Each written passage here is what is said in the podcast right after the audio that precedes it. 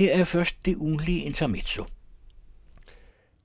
En hver, der har forsøgt sig som magthaver, er det som anden revisor suppleant i en frimærkeforening, som enevældig konge i Rumelien eller politimester i Kardemomme, ved, hvor vigtigt det er at kunne holde ting, der ikke helt stemmer med virkeligheden, så hemmeligt som muligt. Ikke nødvendigvis for at begå noget kriminelt eller moralsk forkasteligt, men for at det skal glide, og eller tingene ikke distraheres, når der er brandfare i lokummet. Omvendt har folk, der betaler kontingent i foreningen, er lægger skat, eller helst ikke vil have tæv af politiet, en interesse i at skaffe sig indblik både i enkeltsager af almen betydning, eller mere generelt, hvordan det står til i foreningen, i landet, i politiet. Nu må landets justitsminister og regeringen gerne herfra høre med. Det er nemlig således indrettet, desværre ikke udtrykkeligt grundlovssikret, at magten i det danske samfund, der godt kan sammenlignes med en blanding af en forening, Palle Lauring, en brugsforening, tendensen til autokrati og politiet, at magten er delt i fire. Montesquieus tredeling burde række, men kun ideelt.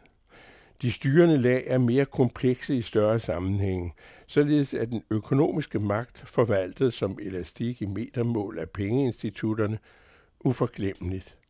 I skolen lærer de fleste, at Nationalbanken som monopol bestemmer pengemængden. Men når man i vore dage går til sin bank, sin bank, for at få et lån, oplever låneren, oftest uden indvendinger eller henvisning til skolelærdommen, bankrådgiveren klimper på tasterne i det store hele skide på Nationalbanken og trykker masser af penge ud af den blå luft. Så er låntageren lige med et mange millionær til huset eller lejligheden er købt, og hamsterhjulet snorer. Andre mere diffuse magter fungerer sideløbende. Aktuelt kongemagten, som i de senere dage, ud over deres begrænsning i grundlov og statsskik, manifesterer sig ved en ufattelig støtte i befolkningen, uden forbehold formidlet af DR, TV2 og ugebladene. En magt er i selvhøjtidlige øjeblik som bekendt lige ved at være accepteret som næsten så konstant som de klassiske tre, pressens kontrollerende. Det kontrollerende element i statsforfatningstanken er i sig selv ingen garanti for noget som helst værdifuld kontrol. Igen, under henvisning til statsoverhovedskiftet om få dage, har i hvert fald de elektroniske offentlige mediers medarbejdere og redaktører koblet sig ud af ligningen som levende satire på havsnogens kryben, uden et sekunds forbehold over forretning, rimelighed eller relevans i monarkiet og dets funktionærer. Man kan vælge at opfatte situationen som en form for massepsykose, fast tilbagevendende i nytåret, som altså griber disse medier og ved tronskifte bringer dem i kollektiv resonanssvingning. Men ellers, ellers er det meningen, når det går højt, at pressen, og også i nogen grad de periodisk neurotiske billedmedier, lever op til en sådan grad af samfundskontrol, at de alt i alt er værdige til at blive festet som ligeværdig magt i grundlovsmæssig forstand. Om dette er der sådan set enighed. Politikere, især i opposition og især i partier, der ikke normalt skønnes regeringsrelevante, er helt med på, at gennemsigtigheden i forvaltningen bør være så totalt som muligt.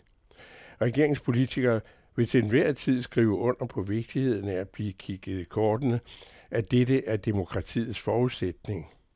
Og nu kommer chokket. De mener det ikke.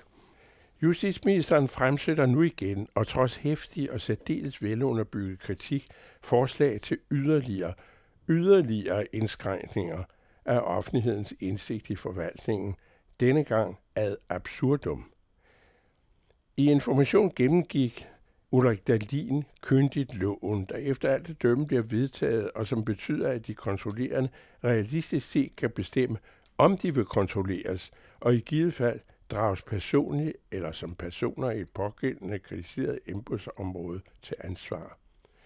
I princippet vil til eksempel en departementchef Bertelsen, og her tager kommentatoren ikke stilling til Barbara Bertelsens meritter, hun ville kunne operere navnløst og under radaren, ikke alene i et konkret spørgsmål, men så frem den pågældende ansvarlige embedsmand skulle være indblandet i en anden sag, der påkalder sig pressens interesse. Dette blandt andet fremsættes som lovforslag i hensigten at skabe tryghed for embedsmændene, der således selv må bestemme, om de vil stå frem eller ej. Gæt selv hvad. Tryghed, hvad nogen således opnår i en sådan afvisende anonymitet, mister den modsvarende offentligheden, der ikke får relevante medvirkendes betragtninger om overvejelser og beslutninger i lovarbejde og forvaltning. Historikere vil sikkert senere kunne definere udviklingslinjerne i denne mørklægningskultur, der stadig mere præger regeringen og ikke mindst Socialdemokraterne. Mundbehovet for gennemsigtighed stammer fra minkaffæren og i virkeligheden fra Tamilsagen, da man så ministeren blive fældet og embedsmændene hængt til tørre takket være pressen. Så heller indevælden retur i løs vægt. Intermezzo, som Geomets indlæser til den anden radio her hver uge og skriver i sin fredagsklumme i Information.